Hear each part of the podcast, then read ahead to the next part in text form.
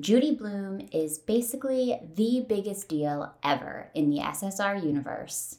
We've covered many of her books, we love her, and even when her books don't age so well, we appreciate her efforts to constantly be a progressive voice in children's literature.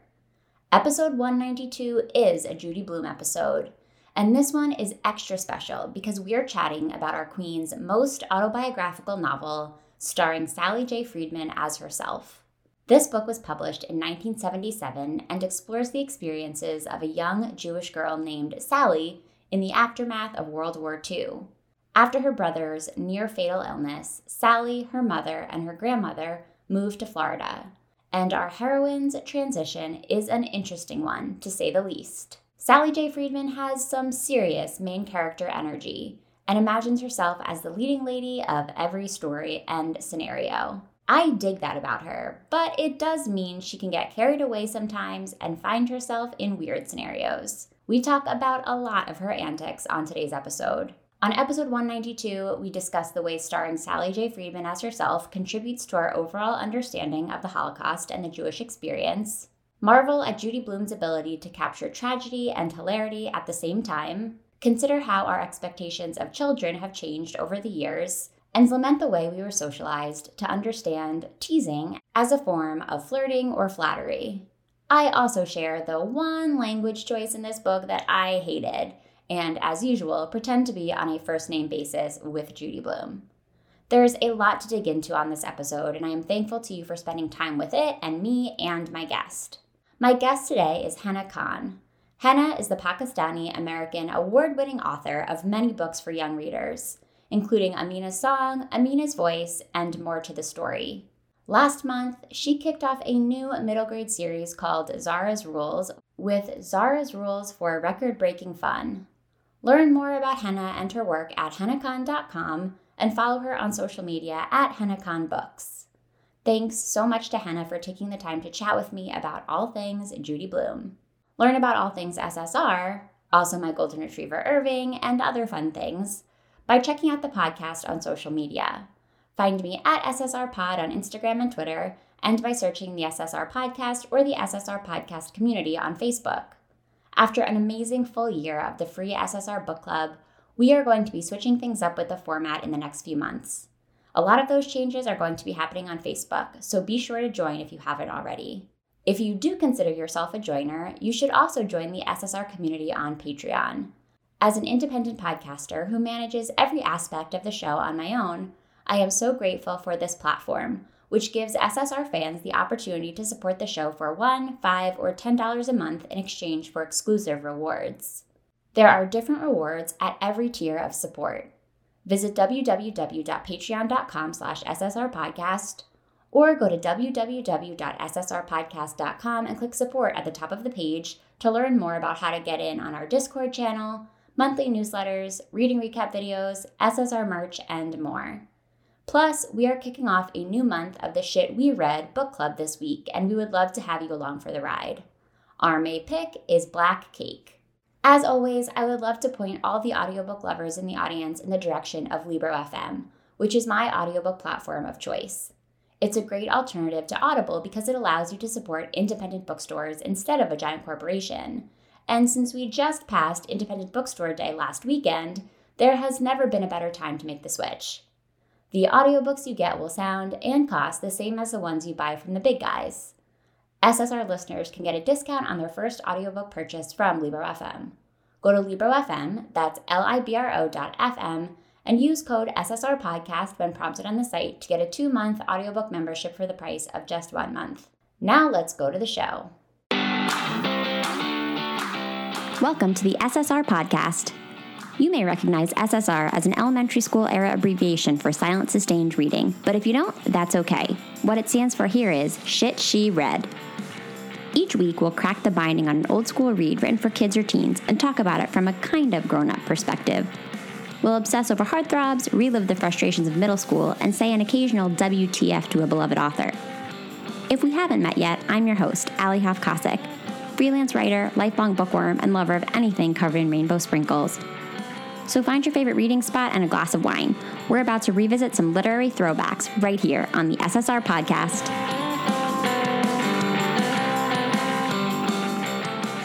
Hi, Hena. Welcome to SSR. Hi. Thank you so much for having me. This is so fun. I'm so excited that you're here. I didn't tell you this before we started recording, but I haven't recorded an episode in a few weeks. And so I feel like I have all of this pent up recording energy. And I think we're just going to have a lot of fun today.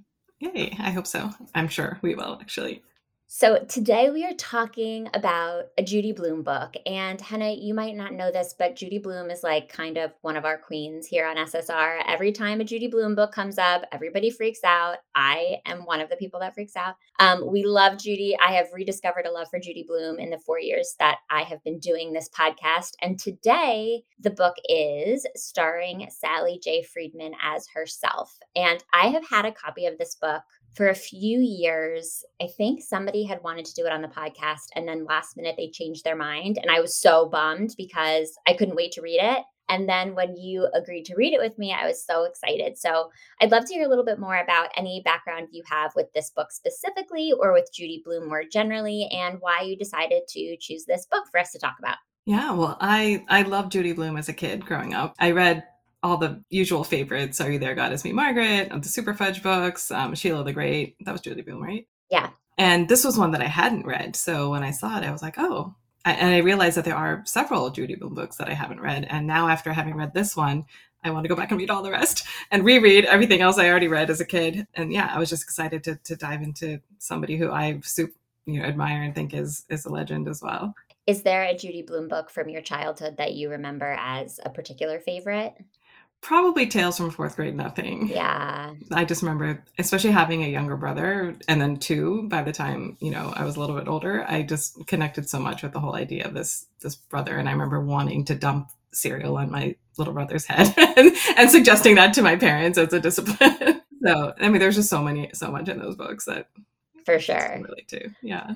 I find that people tend to sort of be more fanatical about the Fudge universe or about her sort of like tween girl universe. Mm-hmm. And I definitely was more of I was in the category of the latter. Like I I don't think I was that into the fudge books because I didn't have any brothers and so I read them because everybody else was reading them, but I think I like didn't get a lot of it. So it's been fun to come back to some of those for the podcast, but I just ate up all of her stories of young girls and this is a great example. So starring Sally J. Freedman as herself was published in 1977. I think the best way to start off today is to share that this is actually Judy Blume's most autobiographical novel. I will link this in the show notes, but I found a video of Judy Blume talking about this in 2014 at the Miami Book Fair. And she was promoting something else, but the moderator asked her specifically about starring Sally J. Freedman as herself, because I guess it's like common knowledge that this is her most autobiographical book.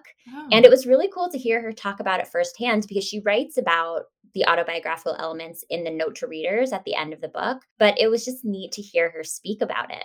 I love that. I I didn't see the note at the end of this book that I have. Oh, maybe it's a different edition. Yeah, there is no note in this one, but I I love that. I'm going to I'm going to watch the watch the interview because that's so fascinating. I love hearing connections like that. I know. Well, I'll read this part from that letter that she wrote to readers. She wrote, starring Sally J. Freedman as herself is my most autobiographical novel. When I was 10, I was a lot like Sally curious, imaginative, a worrier.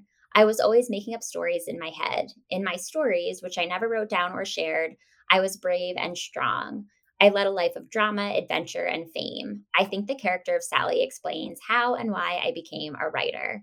Which is like huge. Oh, I love that so much. I can totally see it now that you're now that you read that. Yeah, I can imagine this being so true to life. It feels so true to life. I mean, that's one of the things I loved about it so much. Yeah, because she gets to so many details. I think that's why it felt so real. And and in the video, she speaks a little bit more about like the specificities of the parallels. So, like Sally, Judy and her family spent two years away from their home in New Jersey. They went to Miami Beach. And I didn't know about this little nugget of history, but I guess in the 40s and maybe after that, like families who had children who had suffered and survived illnesses were often encouraged to move south and she she says in this video that in the years that she spent in Miami Beach it was sort of this haven of moms and grandmothers and kids and dads that would just kind of like fly in for the occasional weekend because they were still back in their town or city of origin working and then they would just visit their family whenever they could get there and, and that's what we see in the Freedman family Wow, yeah, that's fascinating. Yeah, the whole the whole premise was fascinating. Yeah, and and Judy does say that those 2 years were the most influential of her entire childhood. So, it's no wonder that she decided to write about them. And I'm curious what you would say to this as a writer because when asked about what inspired her to write this book in this video, Judy says that she I like to call her by her first name, Judy. Judy says that many years ago when she first started sort of making a name for herself in Kid Lit, a teacher wrote her a letter, snail mail, and asked her if she had any suggestions for an upcoming unit that she was working on about creative people in history and how they sort of became the creatives that they went on to become. So she was asking if Judy Blume had anything to say about like what kind of kid she'd been because she wanted to be able to share that with her students and that inspired Judy Blume to think back on her Sally tendencies to come up with stories. And that's where this book came from. Oh, I love that. Yeah, that totally makes me think of a connection I had similarly, where I was I was asked to judge a contest. It was um, the Letters and Literature contest that's actually nationwide, and they had the finalists, and I, I just contributed in a small way to the who the final winner was, but I, I spoke at the award ceremony at the DC Public Library, and these kids had all written letters to the authors who had, you know, inspired them in some way, past or present, so living or dead authors. And so when I was thinking about you know my remarks i was wondering who who would i write to? And what book really impacted me and i thought of little women which was huge to me. But one of the reasons I realized that that book spoke to me so much was because, you know, Jo March being a writer and, and, and I didn't even think about it until that moment, like how many parallels I found with her experience and mine. Like I used to write a family newspaper when I was a kid and they had the Pickwick papers and Little Women. I don't know if I got that idea from the book. It very well is possible that I did. And, you know, I wrote for my school newspaper and there was just all these parallels that, that I found and, and that ultimately made me think about how fun it would be to write a story inspired by by Little Women and led to me writing more to the story. But it sort of came from you know one this gets a librarian's invitation, but the whole idea of just going back and reexamining not only your own influences and what pushed you to become a writer or think of yourself as as a writer.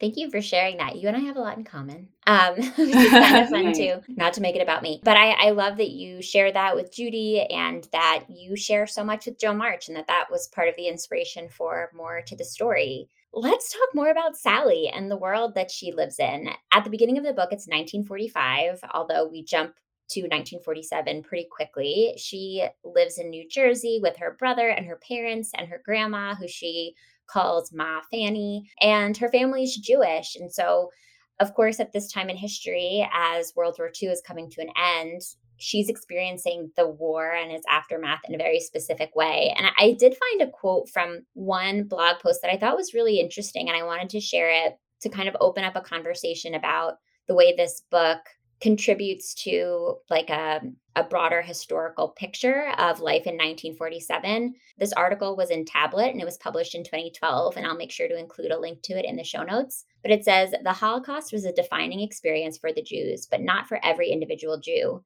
Sally's experience, and Blume's too, given that it was a blueprint for Sally's, is larger than the Holocaust, and that is a gift for readers who object to the premise that the Holocaust is sacred and out of bounds for inclusion in creative pursuits that don't affirm its holy and central status. That is for readers like me. And that quote got me thinking about like historical fiction in general and the way creators tell stories told in difficult times. And I, I do think like I write contemporary fiction, but the notion of writing something set in a very difficult time. I mean, it's all difficult times now, but I don't know. I guess that quote just got me thinking about how, like, one of Judy Blume's best things is that when she writes about a difficult subject, she never makes that the only thing that a kid is experiencing. And in other books, maybe the difficult thing is puberty or a first relationship. But in this book, one of the difficult things is like the most difficult thing that's happened in history. And Sally's family has been affected by that firsthand. She's lost family members in concentration camps. And there are threads of that through every page of the book, really. But Sally also has a really full life and she's a normal kid doing other things. So I'd, I'd just love to get your thoughts on that.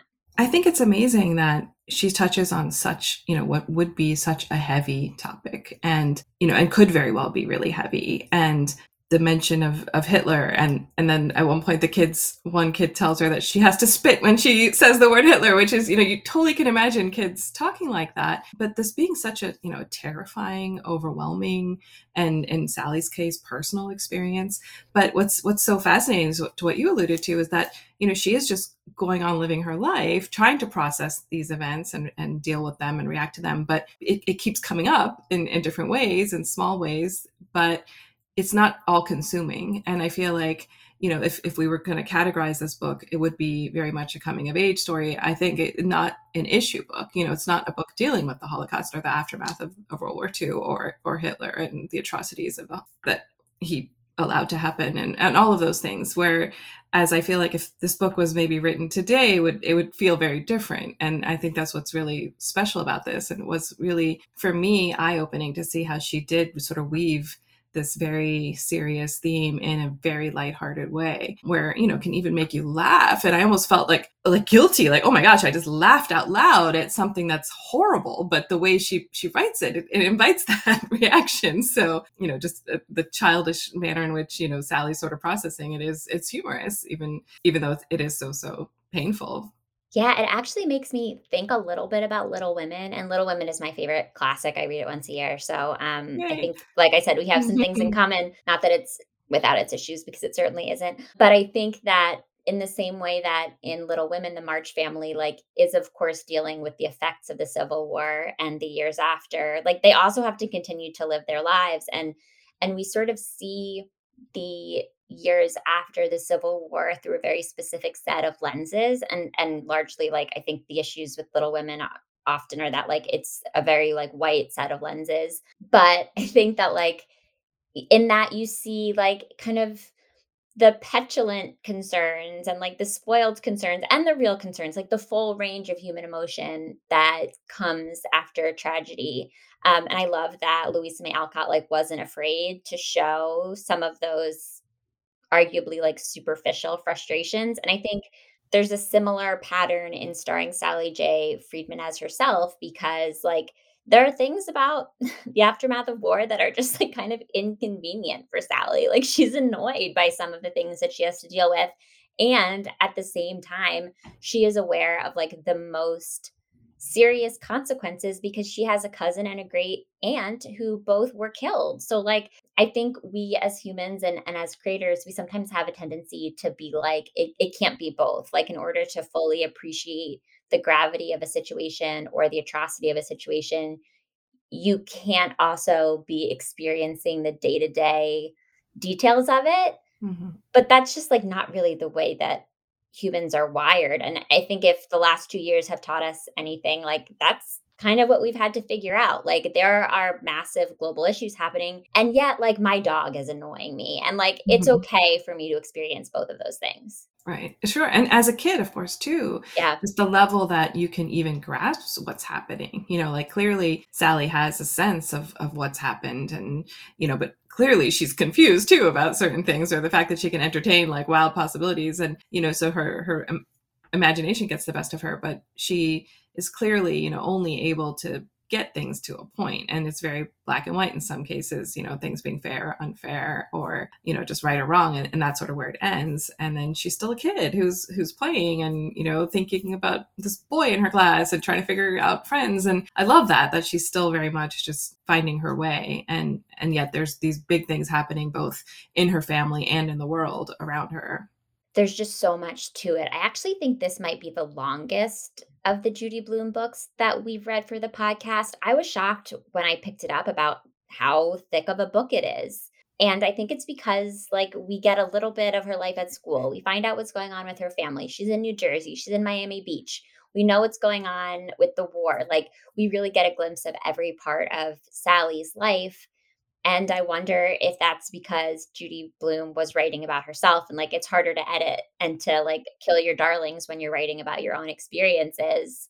So I think while we are talking about the way that Sally has processed the war, I wanted to touch on a few um, moments there that we have in this book. So I would say one that was like it's I think cringy is the best word I can use to describe it But Sally like loves to play pretend. Like she in the friend group is the one who is in charge of what games they're playing. Her best friend Christine back in New Jersey says to her like, "Why do you always get to make up the story?" which I loved because I think that probably was a little bit how I was when I was a kid. And Sally like casts the friends and decides who is going to play what part. And so of course they play house. Like they play all of these very sort of predictable games. And then Sally suggests that they play concentration camp. And it feels really icky to even say that in the context of what generally feels like a really kind of like bubbly, positive children's book. Because when you're reading it, it smacks you in the face a little bit because Sally is like goofy and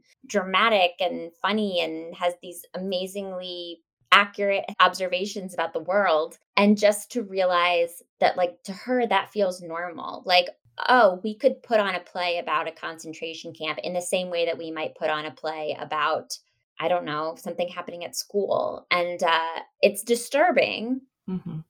but not, of course, in a way that makes me judge Sally or makes me judge the author. It's just disturbing in the way that it reflects what happens in our world. Yeah, and I feel like that's something that, you know, I, I was shocked at too a few times where some of the things that are included in the book that are graphic or are, you know, shocking in, in some way or another. But but what I appreciated about it was that even though there is this overwhelming innocence to Sally in the book, you know, that that really comes through that she's this girl who's is is has been somewhat sheltered and and lives in her imagination in some ways and is is grappling with these issues. But it's just part of her method or her way of of dealing like you know whether it's dreaming up you know these these plays in her head or these these you know letters that she writes whatever it is it's it's her way of processing. And and like you said it's not it's not a judgment against either of them. It's just that's what it is. And i feel like today we maybe shy away from those things. You know we we question, you know, what's appropriate to include. Or I feel like we're, on the one hand, pushing kids to be activists, or, you know, when we write books, they, they very much have to do something about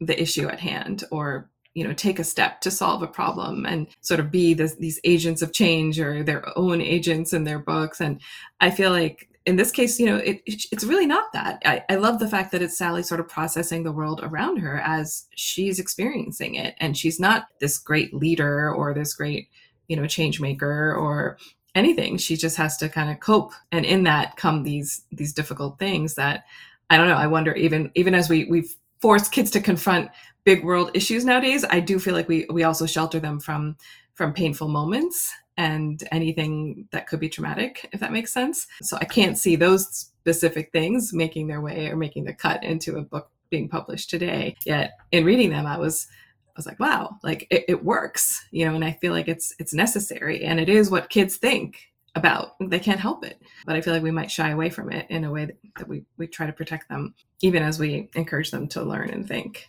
Oh, that's so interesting. It makes me think that like the pressure and the expectation that we have on younger people today also is about like expecting that they can process and act on things in an adult way rather than expecting that they are informed and then process it in a way that's kind of like appropriate and quote normal for them like sally is processing what's happening in her world in a way that like as disturbing as it is also makes sense to me as a kid who grew up in the 90s, like without social media and the internet and streaming all the time. I don't know how access to all of these things affects the way kids process world events now because I don't have a child living in my home. But I do think that growing up in a period when those things weren't available to me, like you really had no choice in terms of processing but to like play through it in a way or to like act it out and that's that's like a kid's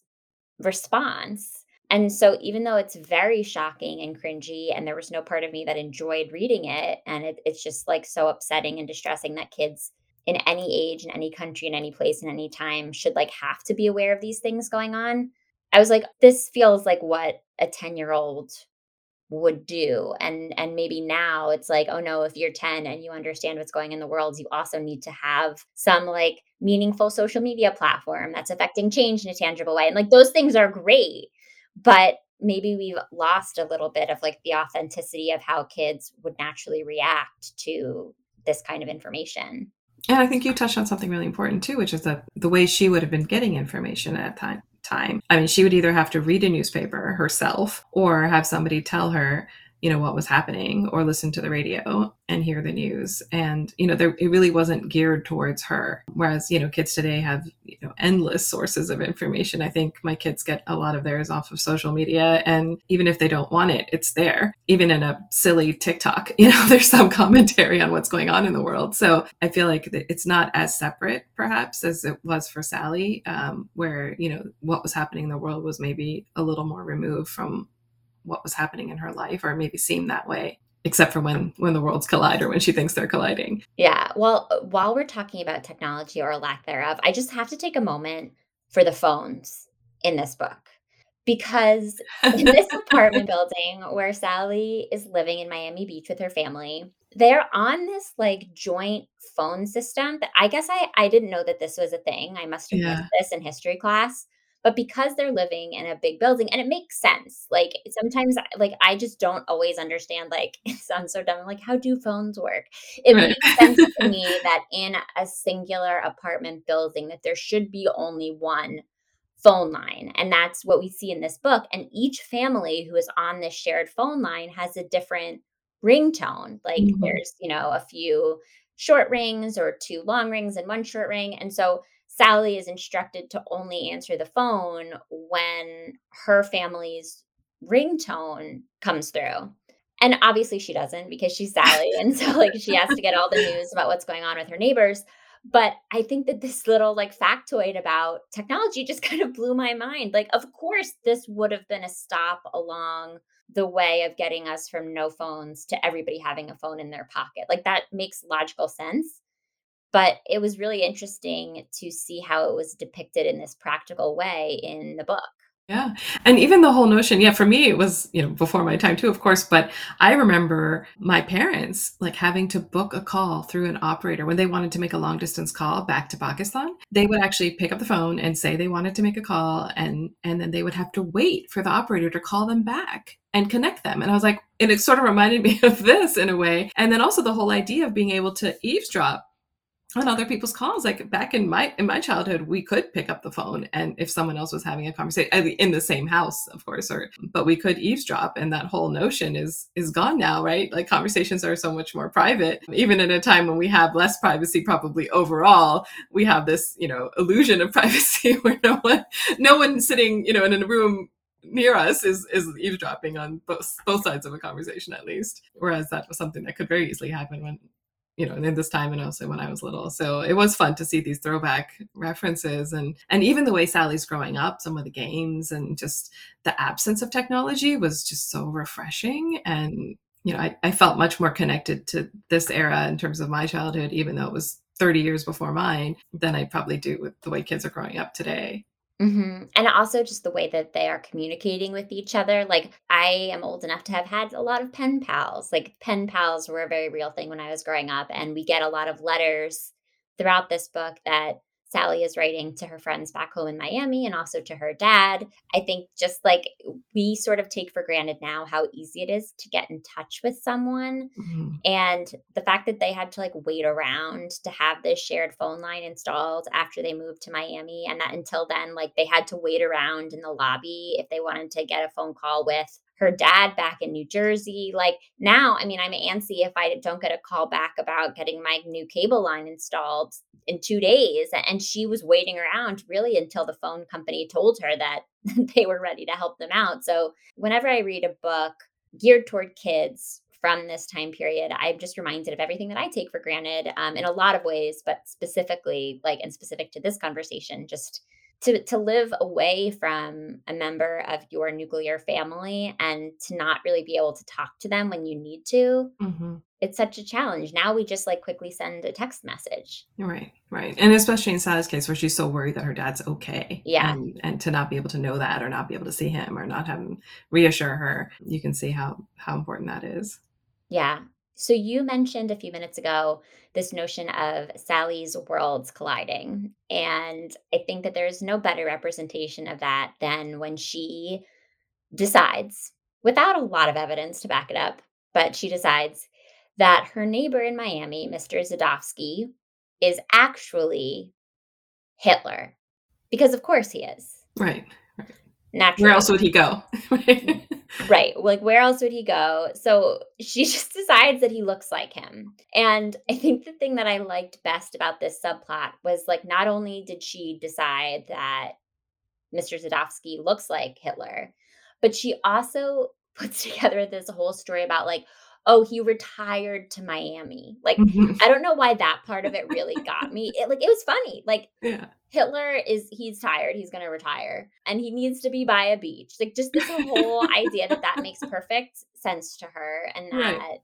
this is where he's going to go. He's going to chill in a building that seems to be populated mostly by Jewish people. Right, right. And he's just going to like hang out there and offer candy to kids, right? and offer candy to kids. I just thought it was so funny. And uh, cuz I I have an annoying habit probably of like I'm the person who whenever we're watching a movie or a TV show, anybody who's on the screen, I identify a doppelganger for them in my real life. Mm. And so my husband's like, okay, great. Like, I know you think everybody looks like somebody else. So that part of it, I, I totally get with Sally because yeah. I love to like find your lookalike. And I think it's sort of, I don't even realize I'm doing it. It's just like a natural tendency of mine. So that part I get. But then the fact that she's like, ah, yes, and he's retiring here. It was so funny.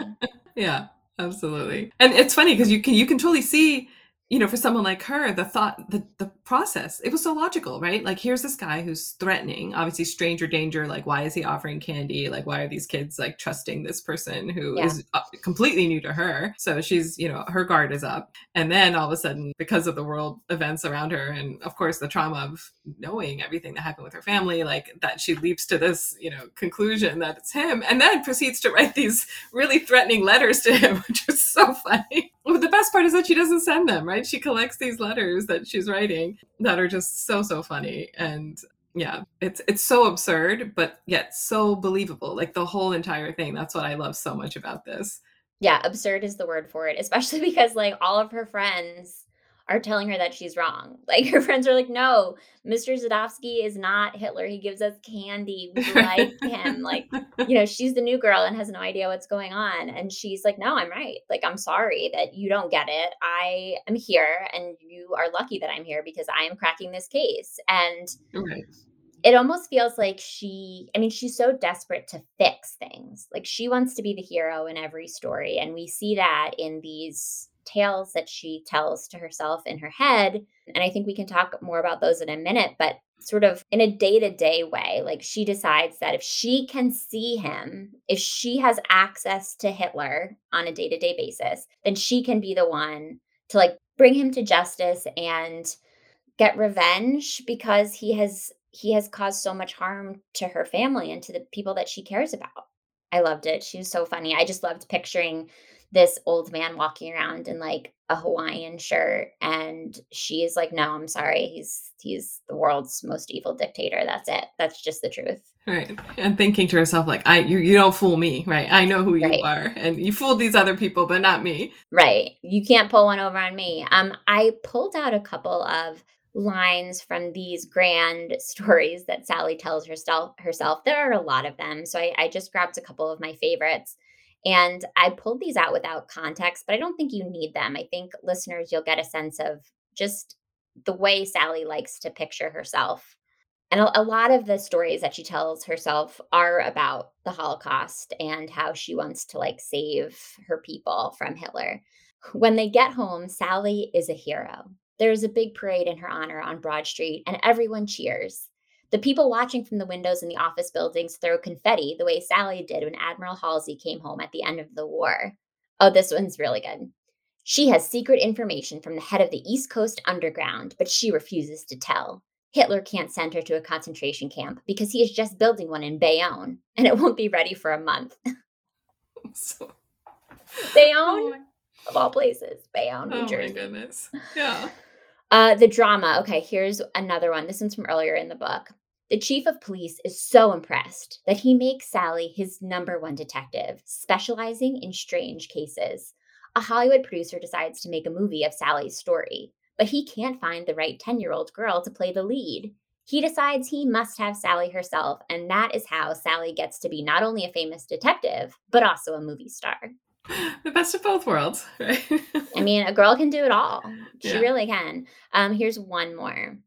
Sally and Peter fly off to Hollywood with Esther Williams, and they have to practice kissing three times a week. I mean, this is how kids, I think, imagine an adult life to be. Like, it's like, oh, well, if you're an adult and you um, are old enough to have a relationship, obviously you're old enough to like also be a movie star and practice kissing a boy three times a week. And also, like, if you're old enough to have a job, you're also old enough to like be a hero in whatever fields you work. Like, it's so true to the way that any 10 year old would see the world. And that really is what Judy Blume is so good at. Yeah, absolutely. And and some of the other observations, like just even, I mean, some of them are, seem a little obviously dated in today's world, but this was set in the in the 40s. But you know, the whole idea of you know a Latin lover and her deciding that she wants a Latin lover. I mean, and there was just so much, and I I was thinking about that, you know, in terms of what it was like to read this as an adult and to find these musings so funny, right? And to actually laugh out loud several times while I was reading this versus what it would be like for a kid today to read this book. And would they be like, oh, yeah, of course, you know, about all of these things? You know, I don't know if they would even laugh you know, and what and what I wonder, I was like, I would love to ask Judy Blume, like, did you mean to be funny? You know, like I, I, think you were meaning to be funny for, but who are you being funny for? Was it for the adult reader, or do you think the kid? Yeah, I'm just dying to know. If, I need a kid to read this and tell me if they they laughed at the same parts I did. Yeah, listeners, if you have any kids in your life who have read this book more recently, please let us know what they thought of it. Because I agree, like a lot of the jokes I think would have made sense to me when I was a kid just because certain phrases were still like kind of out there and in the zeitgeist. But I think a lot of those things have kind of fallen by the wayside. And so I don't know if kids would get it. We need to talk about Peter Hornstein and his Latin lover status or not and the kissing. So I have I have an issue with Peter Hornstein. Mm. And I need to vocalize it. I think that Peter Hornstein is to blame for a lot of problems that a lot of women have. yeah. yeah. yeah. And I I remember around 2016 when the Me Too movement picked up steam and we all were kind of getting re-educated i think in our vocabulary about talking about certain experiences. And i am talking about I, I, understand like a specific experience of cis in many cases straight women but i i remember at that time there being all of this discourse about the problematic nature of a story that many of us were raised on which is if a boy is making fun of you or being mean to you it means that he likes you mm-hmm, mm-hmm. and that is something that i remember adults in my life telling me and it was only with the best of intentions they weren't trying to screw me up forever um, yeah. but that is also on the page in this very book because Sally is really annoyed that a boy sitting behind her in class named Peter Hornstein is dipping her braids in his wells of ink against the 40s. And she can't figure out why he's doing this. And her friend, who has an older sister, explains to her that her older sister, who knows everything about boys, always says that a boy will only make fun of you or like play pranks on you if he has a crush on you. And so I would like to say that Peter Hornstein alone is responsible for a lot of the things that we as a culture have had to untangle over the last couple of years. Yeah. I, yeah, I totally flagged that too when I was reading. I was like, "Yikes!" You know. but you know, again, like so true to what what we were taught, and obviously, you know, and honestly, I I still hear people say it now. Just recently, I heard somebody saying that to someone, like, "Oh, probably likes you." I was like, "No, no, no, no, no." but I think it is, you know, people our age we're taught that and it's it's hard if you haven't you know wrestled with those notions and re-educated yourself to not somehow perpetuate it so i'm glad i'm so glad we're we're not allowing this now but clearly yeah it was it was something that jumped out at me right away yeah and i don't have the kids but i would imagine that even knowing what i know in 2022 that if my child of any gender was coming home every day and saying that they were being teased, like I would be looking for any explanation for them. And so at a certain point, like I can see how that might be a suggestion that you would throw out. But of course, this being a mainstream explanation for bullying or teasing perpetuates cycles in which little girls specifically are kind of like, I think, taught to excuse these bad behaviors and in which younger boys in a lot of cases are taught that like this is how you express kindness is by being mean which is objectively yeah. not it's problematic. So peter hornstein i'm on to you i don't appreciate that your little inkwell game made its way into my childhood but i'm glad that we're all moving past it intellectually um, Peter Hornstein is Sally's first kiss. I like that she initiated the kiss. I thought mm. that was cool. Um, I love that she and her friend like staked out a wedding. They're like, "Oh, we can go. It's fine. We'll just wait outside the wedding. We know his his older brother's getting married. We weren't invited, but we'll just wait." And uh, she just is like, "No, we're gonna. I'm gonna kiss you. That's it." Yeah, that was a, that was a better way for that to happen for sure. Yeah. And and and interestingly when you know when she is being tormented by him it's interesting that she doesn't go to an adult. You know she doesn't tell the teacher right? I don't think she tells the teacher. I don't think she does either. I feel like usually when that dynamic is portrayed it's like a parent or a teacher using that explanation but in this case it's her friend. Mm-hmm, mm-hmm. That is interesting speaking of adults let's talk a little bit more about sally's family um, because there's a lot going on I have a lot of thoughts about the mom, but I think I'm going to start with the dad because I loved their relationship. Sally is definitely in a place where she's frustrated with her mom. She's annoyed with most things that her mom says and does. And so she's aligning herself with her dad. It's kind of one of those situations where like she will go to her dad anytime something bad is happening and tell him that like, oh, this is mom's fault. Like mom is ruining everything. And because her dad's still in New Jersey, we get a lot of that in these letters that she's writing to her dad. She's very anxious about his health and safety. She knows that he is flying on a plane to see them. Of course, planes were still quite a novelty at this point. Um, and Judy Blume in that interview at the Miami Book Fair, talks about how this was a very real part of her experience. Like she spent a lot of time worrying about her dad. He was a dentist, like the dad in this book. Like the dad in this book, both of her dad's brothers passed away at the age of 42. And so Judy Blume grew up very afraid that her dad would also die when he was 42. And that's a very real anxiety that Sally is struggling with. And I thought that all of that was really beautifully done one thing that was tripping me up. This idea and it's it's such like a 2022 thing of me probably to be stuck on and and i'm curious if you had this reaction. This thing that they call the treatment. Mm, hmm so they do this very sweet thing where they're like very physically affectionate with each other and i love that. Like i think that we need to be promoting those kinds of like safe consensual physical reactions among families but it's this really weird thing where like they keep referring to it as like a treatment like mm-hmm. she's like mm-hmm. he's like oh i can't wait to come to and i'm saying it in a way that makes it sound worse than it is but i can't help it because this is how i read it.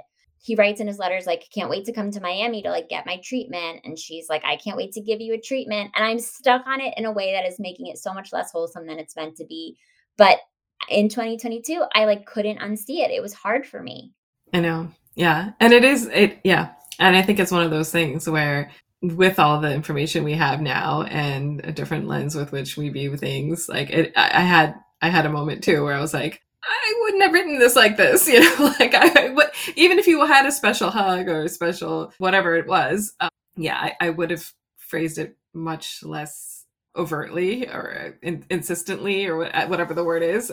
So i feel like like you're saying like the the interaction is is fine. It's it's sweet. It's harmless but it's it's the sort of the way it's worded. And i think that is just a, I think it's indicative of how we're now seeing it. I'm sure like even 20 years ago might not have seemed as weird but definitely now. Yeah that's a good point. It, it did it did raise a, a flag for me too. That the sound just sounds inappropriate yeah, I mean, the language I think was very reminiscent of interviews that I've heard quite frankly, with victims of Larry Nassar and USA Gymnastics. And I think that's what was hitting me. And because it's Judy Blume and she is so brave about exploring big, scary subjects for kids, and I, I didn't remember enough about this book to know what was coming. I I was a little concerned that I was going to have to fall out of love very quickly with this dad because I did really like him as a character. Mm-hmm. And it, and it didn't go there. And I'm so mm-hmm. glad it didn't go there. Mm-hmm. mm-hmm. But I, I just think it's it speaks to the power of language and the evolution of language and also just our changing awareness of things. One of the letters from her dad that I really did love that I wanted to share comes to her after she is asking him questions about segregation because in Miami and especially on on the family's journey from New Jersey to Miami, she's noticing some differences. And I think that like she probably grew up in somewhat of a bubble in New Jersey and she's not used to seeing people of color being treated differently than anyone else. So when they're on the train, she sees that a black family has to move to another car and then when they are getting settled in Miami, she is confronted for the first time with segregated water fountains. And so she asks her dad about this. And in his letter back to her, he writes In your last letter, you raised some questions that are very hard to answer. I have always believed that people have more similarities than differences, regardless of the color of their skin. While the South continues to practice outright segregation, the North is not much better. We just don't admit we do it. For instance, how many Negro children were in your school in New Jersey? I loved the honesty of this. Mm-hmm, mm-hmm. And I loved that he is not coming in to fix everything or to offer solutions or to suggest that there's not a problem or that he lives in a place that is without its issues. And I love that he basically came to her. And I think there was another letter where he's like, I, I can't explain why this happens to you. Like, I don't mm-hmm. know. And I think mm-hmm. imperfect adults characters in kids' books are so important. Yeah. And and just the presence of I know I tend to enjoy books that do include families and parent figures and I know I wasn't sure even when I started writing if that was fallen out of favor now or you know if you watch you know disney or nickelodeon it's like there's no parents. Like let's have these kids just sort of raise themselves yeah. um in groups or whatever it is. But i loved i loved reading about families. The books i really like Little Women, Judy Blume books, Beverly Cleary books, that the, the the parents were so central and and just or adult figures of some kind. And I feel like this was to me it was a huge strength of this book um, to see these flawed parents, including the mom who's uh, clearly dealing with you know anxiety or maybe some kind of depression even you know and it, it it's undiagnosed in the book we don't know exactly what it is but it's there and again something that that sally has to deal with in a very real way. Um, and maybe you even see that perhaps her tendency to worry is something learned or or something that carries on from her mom's you know nervousness and so on and that it is something that her father is contending with both with her, trying to rein her in and her active imagination, but also, of course, it's affecting his relationship with his wife. So, you know, we're seeing all this as readers in a very, again, like that's what I think is so masterful about this book is that she's introducing these really serious themes, again, like around mental health and how you confront your own fears and and work through them but it's so it's so gentle i guess in its approach and so thoughtful and gradual that it doesn't feel like you're being taught a lesson or being introduced to some serious issue yeah because at first it just seems like the mom has high standards Mm-hmm. Like at first, I was like, oh, you know, she maybe prefers Sally's brother Douglas, and Sally can't do anything right. And she's hard on Sally for that reason. Like she's just pushing Sally.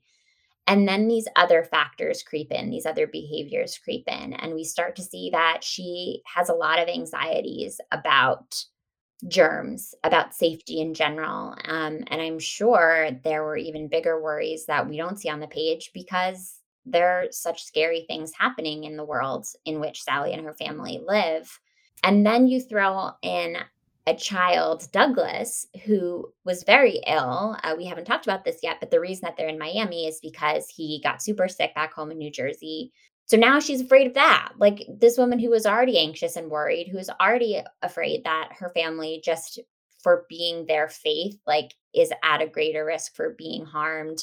She's already lost family members to the circumstances and atrocities of the world. Now she has a son who is vulnerable to illness she's away from her husband. When her husband is around, she's not really that into like the people he wants to hang out with. I'm sure there are financial stresses. Like it's just a lot. And about halfway through the book, I was like, oh, she has crippling anxiety. And there's one point I think where I forget who it was, but somebody says that Sally's mom like never leaves the house, which made me so sad because she's far away from her home, she's far away from her husband. She's doing everything that she knows how to do to be a good mom, and yet she's so afraid to even leave the apartment. And I think to see how that has impacted Sally is interesting. Like one of the last scenes of the book is where she's talking to her dad pretty openly about her worries. Mm-hmm. And her dad explains that mom does worry a lot. It's because she loves all of us so much, but I don't want you mm-hmm. to to have that burden. And like I said, I don't have kids, but that feels to me like something that's very true of of conversations between parents and kids. Like I love this about somebody else. It's well intentioned, but we need to break the cycle. Right. And it's not this, you know, build up climat, you know, climatic moment where they have this, you know, moment of clarity and resolution. It's just sort of woven into the story, just a sweet moment, and and it, you need it as a reader. I think you need you need to feel reassured as she does that Dad's okay and that he's sort of aware of what's happening and that someone sort of seems like they have a, a handle on the whole situation because otherwise it does kind of feel like a bit unnerving. You know like there's all these moving parts and with mom's anxieties it would be hard. You can see how sally might internalize those or absorb those. So it is it is comforting to have dad sort of step up and say you know i see you and everything's okay. I'm okay. But it again it was it was just so nicely done in that it's not okay so this huge this huge issue that has to be resolved um, or this big moment where it's more than passing conversation if that makes sense I have one more question for you before we start to wind down this conversation, and it's about death because there is a lot of death in this book. And I think, just like you were saying, that some of these other kind of issues don't necessarily hit readers at a single climactic moment. Like death doesn't really either. It's sort of sprinkled throughout. We're aware of all of the death that's happening overseas. We're aware that Sally has family members that have been killed by Hitler. We see the loss of one of her friend's cats, which is really heartbreaking. We know about her family members on her dad's side who have died young, and now she's afraid that her dad's going to die. And there's conversation about what happens after death. As somebody who writes for kids, Hena, I'm curious how you feel all of that played out on the page. Do you think that I guess I just I, I I think it's hard to know how to approach death for anybody um, at any age, but it's especially scary for kids. And a lot of Sally's reactions resonated with me, like that moment where she is just laying in bed thinking about death for the first time. I guess I just love your thoughts on on how Judy Blume approached this again I, I i thought it was brilliant and for me it was it was really refreshing to see this and I, you know, I, I do see there's death in, in middle grade fiction today, but it isn't probably as frequent as we're seeing here. It isn't mixed in with these light moments, you know, like her friend who she's visiting, her new friend in Miami, who's like, oh yeah, my dad, he's dead. Like, do you want to see his tags? Like, he died in the war. And it was just so, so matter of fact. So that was a little shocking to see, but I feel like to what you were saying that is probably the way kids are with with each other. You know i remember as a, as a kid babysitting a child who lost a younger sister and it was this tragedy that had befallen our neighborhood and this this young baby had passed away. And i remember seeing this the, the older sibling just being like oh yeah that belonged to my sister. She's dead you know and she was just so matter of fact about it. And i was holding back tears but she was just like it is what it is. And and so that to me felt really real. I do feel like I, I felt like it was appropriately handled considering the time that this book was written you know the things that were going on in the world. I felt like to avoid that might have been almost unnatural. So i i appreciated that we saw it in different facets and that it was something that she worried about because i do know that developmentally there is this age where kids really start to understand death and fear it so much. So that i remember that time where I felt so anxious that my parents would like when they would leave the house or we'd be home without them, I'd be so worried about them coming home. So I could very much relate to Sally's fear around her dad and just trying to be like, okay, what what is this? Why does this happen? And um, trying to make sense of it all. Yeah, I think it's like everything else that Judy Blume does. It's very frank and direct and to the point, and that's how kids process things. I'm curious how you would describe the overall experience of reading this book as an adult. I know you didn't read it when you were a kid, so we can't compare it to a long ago reading experience, but you have read other books by Judy Blume. And so I guess I'd just love to hear your thoughts. Was this what you expected? Was it different? Did you enjoy it? Do you think it holds up? It was very different than what I expected. I really didn't expect it to touch on as many of the, the themes that it did. I'm so glad to have read it. I'm really grateful that, you know, you offered this as, as an option because I honestly feel like I learned so much from having read this in terms of just craft and voice. Like she's she's just masterful and it really does make me want to go back and read all the other Judy Blume books that I both have and haven't read before because you know there's a reason why her books were as as beloved as they've been over so many years and it is nice to to go back and just read something that was written for the kids of my generation in the sense like i was i was born in 73 so you know she wrote this when i was around and and just to know even though it's historical like just the tone of the book for for better or worse for like you know obviously some of the things in there maybe we, we wouldn't include today for for good reason but just some of the the ways that stories were told and and the way we process the world and and obviously we can grow and evolve and improve on that but there is obviously something to be said for for the way I don't know, the way we grew up and, and the way we just a snapshot look at childhood that I feel like sometimes is hard to, to get with the adult, adults writing children, you know, and I feel like she's just so good at that. Yeah. Well, and I think it also always takes me back to like, oh, this was the style of book that made me love reading because these were the books that I that were handed to me when I was a kid. So I always feel that way. But I'm so appreciative that you read this book with me. Thank you for taking the time. Other than Judy Blume, what have you been reading lately that you would recommend to our listeners? Well, I was thinking of a book I finished recently, which actually won the Sydney Taylor Book Award. So, since this is a Jewish family, um, How to Find What You're Not Looking For um, by Vera Hiranandani.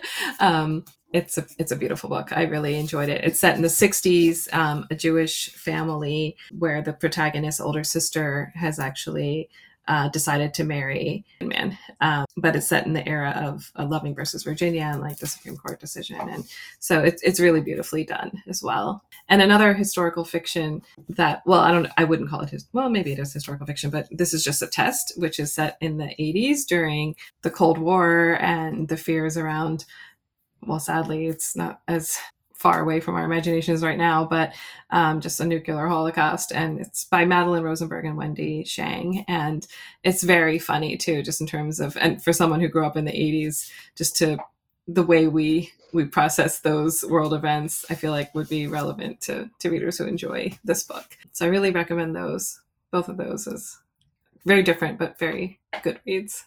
Great. Well, I will include links to both of those in the show notes for this episode. We actually had Vera on the podcast last year, and she's fantastic. So I'm a big fan of hers. Me too. I will also, of course, Hena, include links to all of your books. Is there anything that you have coming up or anything recent that you want to share, especially with our listeners today? Oh, well, I do have a new series launching. Well, actually, by the time this comes out, it'll be, it will have just released. Um, it's a Zara's Rules series, and the first book is called Zara's Rules for Record Breaking Fun. It's an early middle grade series featuring Zara, who's the sister of uh, Zayd Saleem, a character in my, another series that I wrote. And um, these books are very neighborhood and play and friendship focused. And to me, it's sort of a nod to Ramona Quimby and, and the books that I loved growing up. And um, some of the things we talked about today are relevant. Like um, there's sort of an absence of technology in these books, and they sort of have a throwback feel because I wrote them during the lockdown and was thinking about all the kids outside my neighborhood and, and thinking of my own childhood. And so um, I hope people will enjoy enjoy this I'm sure they will. Well, congratulations on a launch of a new series. I'm so Thank excited you. for you. And I will make sure so to link to those books in the show notes over at www.ssrpodcast.com slash listen. It was so much fun talking to you today. Thank you so much. Oh my goodness. Thank you for having me. This was a blast. Bye. Bye bye. SSR is part of the Frolic Podcast Network. Find more podcasts you'll love at frolic.media slash podcasts. Thanks so much for listening to the SSR podcast. Check out our website at www.ssrpodcast.com for show notes and other information. And be sure to connect with us on social media for updates on upcoming episodes, behind the scenes inside scoop, and some good old fashioned book talk. Find us at SSR Pod on Instagram and Twitter, and search SSR Podcast on Facebook to join the group. To reach out directly, you can send me an email at hellossrpod at gmail.com. If you're loving the show, it would mean so much if you could subscribe, leave a five star review, and share your thoughts with a comment. And don't forget to tell your friends too. In the meantime, happy reading. I'll see you next time on the SSR podcast